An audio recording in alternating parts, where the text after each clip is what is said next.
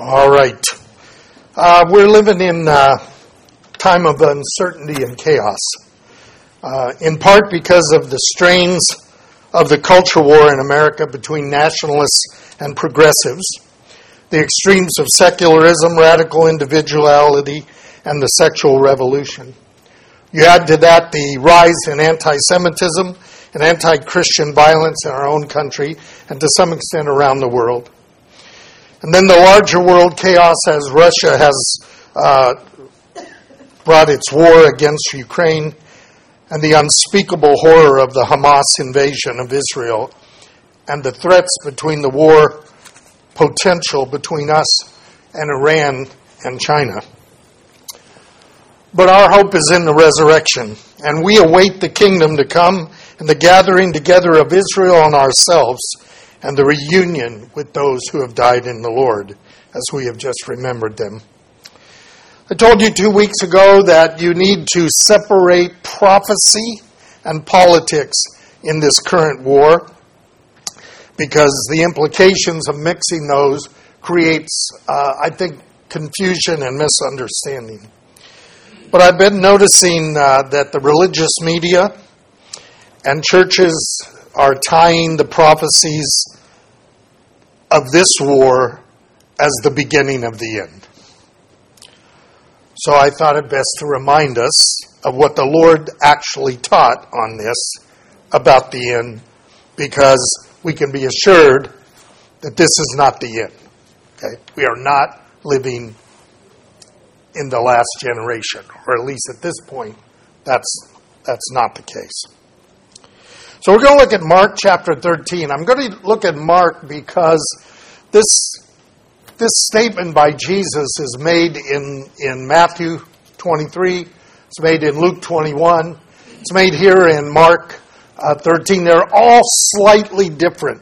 I believe Jesus probably taught these things uh, multiple times. Uh, I've learned very quickly that uh, I think I've said something so much that everybody in the classroom knows it, and then somebody will ask a question that lets me know that they didn't get it, right? Uh, so, we're going to look at Mark 13 uh, and look at specifically what Jesus said are the signs of the end. So, I've titled this, This is Not the End, right? Um, what's going on now is talked about in the scriptures but not as a sign to the end. So in chapter 13, the first two verses, Jesus was going out. This, by the way, this happens during the last week, the week we call the Passion Week. This is right after the uh, triumphal entry. Um, he, meaning Jesus, was going out of the temple. One of his disciples said to him, Teacher, behold what wonderful stones and what wonderful buildings. And Jesus said to him, do you not see these great buildings? Not one stone will be left upon another which will not be torn down. Now, Jesus, of course, is talking about the destruction of the temple. But in some sense, that's true of this entire world. There is nothing of permanence in this creation. This creation will pass away, heaven and earth will pass away, and a new creation will, will take its place. So anything that's done here is temporary, including miracles. I mean, I, I think the raising of Lazarus is wonderful, but he had to die again. When we get to the resurrection, when the Lord returns, that's a once for all resurrection. And we need to keep that in mind. We need to understand the temporal versus the, the eternal. So now we pick it up in verse 3. Go to 13. As he was sitting on the Mount of Olives opposite the temple, from the Mount of Olives, you can see the Temple Mount. Just, it's gorgeous right across there. Peter and James and John and Andrew were questioning him privately. Tell us when will these things be, and what will be the sign when all things are going to be fulfilled? They're asking about two things. When is this going to happen here to the temple? And when is everything going to be fulfilled? In other words, tell us about the end of the age. And Jesus said, See that no one misleads you. Many will come in my name, saying, I am, and will mislead many. In other words, many will come claiming that Jesus is the Messiah, and then they're going to deceive people. You will hear of wars and rumors of wars, but do not be frightened. Those things must take place, but that is not yet the end. For nation will rise against nation, kingdom against kingdom. There will be earthquakes in various places. There will be famines. These are merely the beginning of birth pangs. Be on your guard, however, for they will deliver you to the courts, and you will be flogged in the synagogues when you stand before governors and kings for my sake as a testimony to them. The gospel must first be preached to all the nations. And when they arrest you and hand you over, don't worry beforehand what you are going to say. Whatever is given you in that hour, it will not be you who speaks, but the Holy Spirit. Brother will betray brother to death, a father his child. Children will rise up against parents and have them put to death. You will be hated by all people because of my name, but the one who endures to the end will be saved. Now, Jesus tells them there's going to be wars, but that's not the end. Wars, famines, and earthquakes are not the sign of the end. Uh, I think it's fascinating that almost every prophecy teacher I know look at the wars, and particularly related to Israel, and somehow think that's a sign that we're to look for. Now, the prophets are full of texts about battles between Israel and their neighboring peoples. And those texts are filled with wars in the Middle East and against Israel. And they have common patterns of attack and probably fit both the historical times and some times that will happen later. Those are patterns, but the wars are not the, uh, the sign of the end. Jesus told them not to look at those for this as a sign. They are simply birth pangs. And I believe often false labor. These things come and back off and come and back off. One time they will move on to the other things, but they haven't done, done that yet. So we need to look at the signs that Jesus tells us to look at, not the signs that the prophecy teachers are telling us to look at. Now, what he does say is that persecution will accompany the preaching of the gospel, and there will be persecution among the nations for those who try to live righteous. And he says we're to be on guard about that, but not to worry when it happens, because the Holy Spirit will speak through us. I, I find incredible comfort in that verse. I think I've said this before. Uh, I've always thought if I get if I get arrested or I get tortured, you know, I, have I've jokingly said I'm going to tell them everything I know about you guys and then make up new stuff, right? Uh, what what God is telling us is that we won't be alone at that time. That God's Spirit will be there. He will even prepare us and the words. So we don't have to prepare for that. We have to be alert, aware of it, that it could happen. We don't have to prepare what we're going to say. But he does say, and this is painful, that the persecution will tear through our families father against child, children against parents.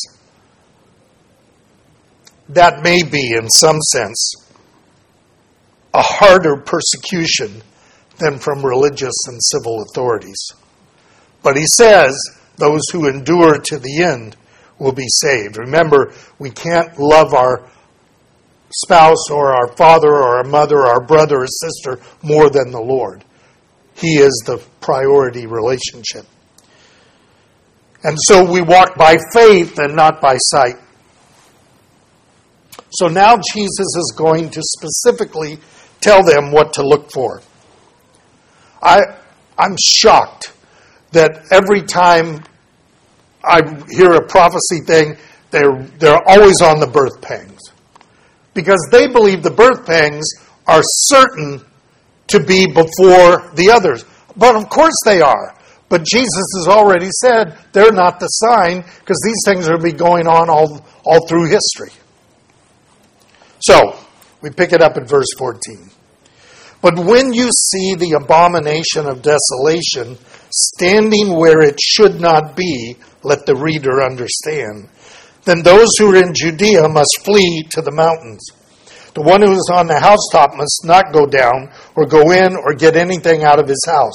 And the one who is in the field must not turn back to get his coat. And woe to those who are pregnant and those who are nursing babies in those days. Pray that it doesn't happen in the winter. Uh, for yeah, for then there will be a time of tribulation such as not occurred since the beginning of creation, which God created until now and never will. Unless the Lord had shortened those days, no life would be saved, but for the sake of the elect whom he chose, he shortened those days. If anyone says to you, Here is Christ, or Behold, here he is, do not believe him. For false Christs and false prophets will arise and will show signs and wonders in order to lead astray, if possible, even the elect. But take heed, because I have told you everything in advance. Now, Jesus specifically talks here about the abomination of desolation. That goes back to the ninth chapter of Daniel. So I'm going to go back to chapter 9 of Daniel. I'm not going to read that whole section, but I'm going to read the verses that specifically talk about the abomination of desolation. Verse 27 and 28 of Daniel 9. He will make a firm covenant with many for one week, but in the middle of the week he will put a stop to sacrifice and grain. Uh, and oh, I got to pick it up at verse uh, 26. Sorry, I started at 27. Uh, after 62 weeks, the Messiah will die and have nothing. And the people of the prince who is to come and destroy the city and the sanctuary, and its end will be with a flood, even to the end there will be war, desolations are determined. So from the time that the city is destroyed, there will continue to be wars. He will make a firm covenant with the many for one week. In the middle of the week, he will put a stop to the sacrifice and grain offering, and on the wing of abominations will come and make one, one who makes desolate, even until a complete destruction, one that is decreed is poured out on the one who makes desolate. Now, difficult words here, but what we have is we have the city destroyed, the temple was destroyed with that. We have then the sacrifices are in operation in this new covenant, and then that one is broken in the midst of the week, in the midst of a seven year period. This is clearly referring to the temple offering. Jesus says when this happens, those in Judea, that is the area around Jerusalem, need to flee. Doesn't tell everybody in the world to get out of town. This is going to happen in Jerusalem. It's going to happen in Judea. It's going to happen in the context of a temple that is having sacrifices that are in operation.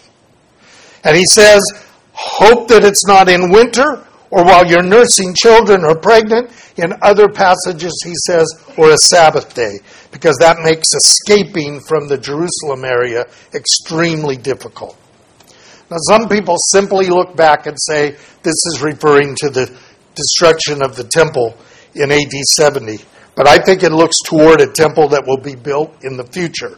Not the temple of Ezekiel, which is the kingdom temple, but the one which will have this abomination of desolation standing in it, standing where he should not be, Jesus says.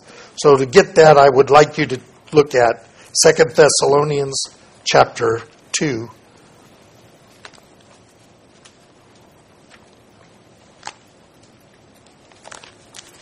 The Apostle Paul talks about this.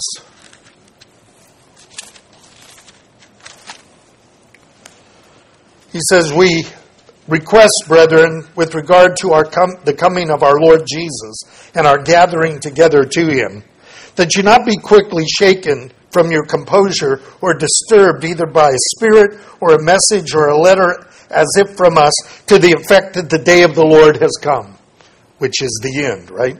Let no one in any way deceive you, for it will not come unless first an apostasy takes place, a falling away, and the man of lawlessness is revealed, the son of destruction, who opposes and exalts himself above every so called God or object of worship, so that he takes his seat in the temple of God, displaying himself as being God.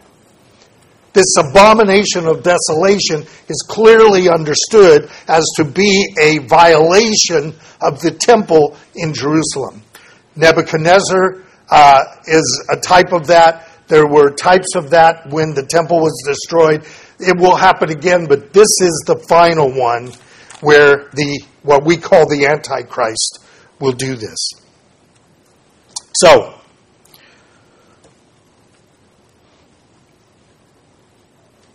a great and ultimate tribulation, according to Jesus, will take place.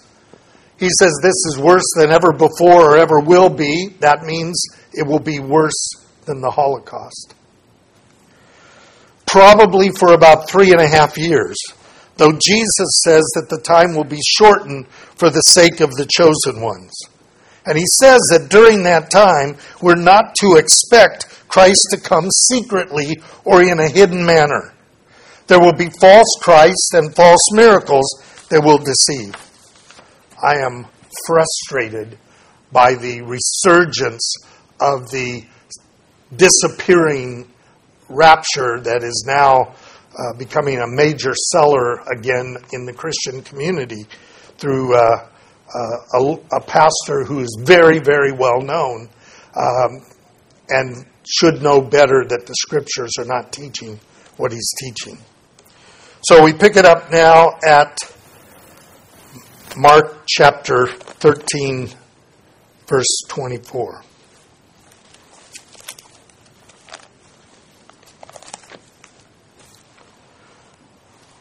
In those days after the tribulation, the sun will be darkened, the moon will not give its light, and the stars will be falling from heaven and the powers that are in the heavens will be shaken. And then they will see the Son of Man coming in clouds with great power and glory. That's a visible coming. Every eye shall see him. And the people will cry for the rocks to fall on him because they know his wrath is coming with him. And he will send forth his angels and gather together his elect from the four winds, that's all directions, from the farthest end of the earth that's California. To the farthest end of heaven, that's where our beloved are with the Lord. So he's going to gather us after the tribulation, after these signs are seen. He's clearly telling us what to look for, and that's not going on right now. So he says, The sun will be darkened, the moon will be dimmed like blood in some of the passages, stars from heaven will fall, and then the Son of Man will come visibly with great power and glory, and the angels will gather his chosen one. This is the resurrection and the gathering. Now, one of the most uh, misunderstood passages in all of Scripture. Verse 28.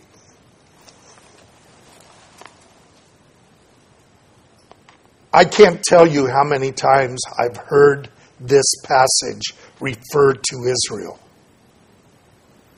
Israel becomes a nation, and that's what we're looking for because of the fig tree. Okay? So, now learn the parable from the fig tree. When its branches are already become tender and puts forth its leaves, you know that summer is near. Even so, you too, when you see these things happening, the abomination of desolation, the great tribulation, the sun turning, that's what he's talking about, then recognize that he is near at the door. I tell you, this generation will not pass away until all these things take place. Heaven and earth will pass away, but my words will not pass away. So Jesus gives the parable of the fig tree. And over and over and over in commentaries and in prophecy books, they'll tell you the fig tree is Israel. Now, not to mention that Paul uses olive trees to reference Israel. I don't want to get there. Jeremiah does talk about figs, right? Somewhere it says something about a chicken. He's talking about a fig tree. Just a fig tree.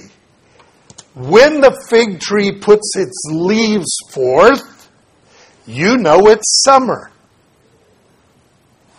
So when you see these things, you know I'm near. That ought to be pretty clear. That's how crazy biblical interpretation can get. And I was steeped, steeped in the belief that Israel becoming a nation meant that Jesus was coming back within a generation. In fact, he was coming back anytime. So let's hear the Lord on this verse 32. But of that day and hour, no one knows, not even the angels in heaven, nor the Son, but the Father alone.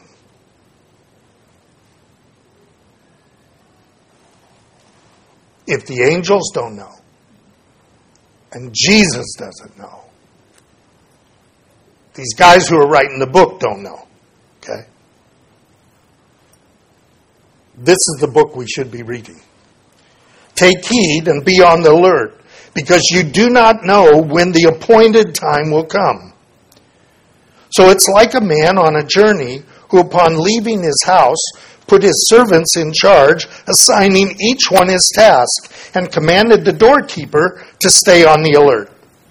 Therefore, be on the alert because you do not know when the master of the house is coming, whether in the evening or at midnight or when the rooster crows or in the morning, in case he should come suddenly and find you asleep. What I say to you, I say to all, be alert. So, Jesus is telling us what to look for and that we don't know the timing, right? until we see those things. So we need to be ready because these things will come in a single generation. Ours? Perhaps, but not likely. I don't see a temple being built. I know they're preparing for it, but other things are going on. Maybe our children's generation, maybe our grandchildren's generation. We don't know, and therefore we must all be ready to believe that it could happen in our lifetime, not any week, in our lifetime. We need to be ready and alert and watching for these things, not worrying about them or trying to ta- attach them to everything we see on the evening, evening news. Now, I lived in a generation, Linda and I could talk about this. Uh, that was filled with these kinds of stampedes. They thought it was a revival. People were selling their homes and living on the mountain because Jesus was coming any minute. Everybody was preaching, you have to get saved because Jesus is coming back any minute because Israel had become a nation and we were ending the generation which was supposed to be 40 years, and so that was going to be a problem. They strung verses like popcorn. You know, Judas went and hung himself, go and do likewise what you do, do quickly. I don't think we want to do that again. The present war in Israel is awful. It's a terrible event. It shows the depth of the sin of mankind that Hamas could do to innocent people what they did and claim it's because other people had done something to their ancestors. I believe there may be a persecution of Jews and Christians resulting from this war. We have to be prepared to endure it because the wars and the rumors of wars and the persecution is part of what will always be going on. We don't do it for the sake of Israel as a nation. And we don't do it because of prophecy.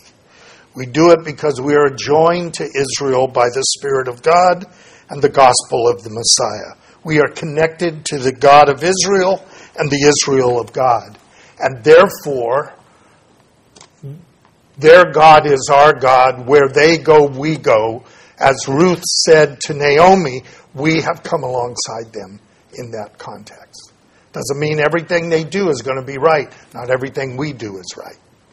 But we have to maintain that our focus and our intent is to follow what God is saying and watch for the signs that Jesus gave us. I, I think Jesus is a much better authority than anybody writing a book today. I just, I'm just going to tell you up front, lay my cards on the table. Okay? And in every one of the Gospels, Jesus gives n- not wars as a sign of anything.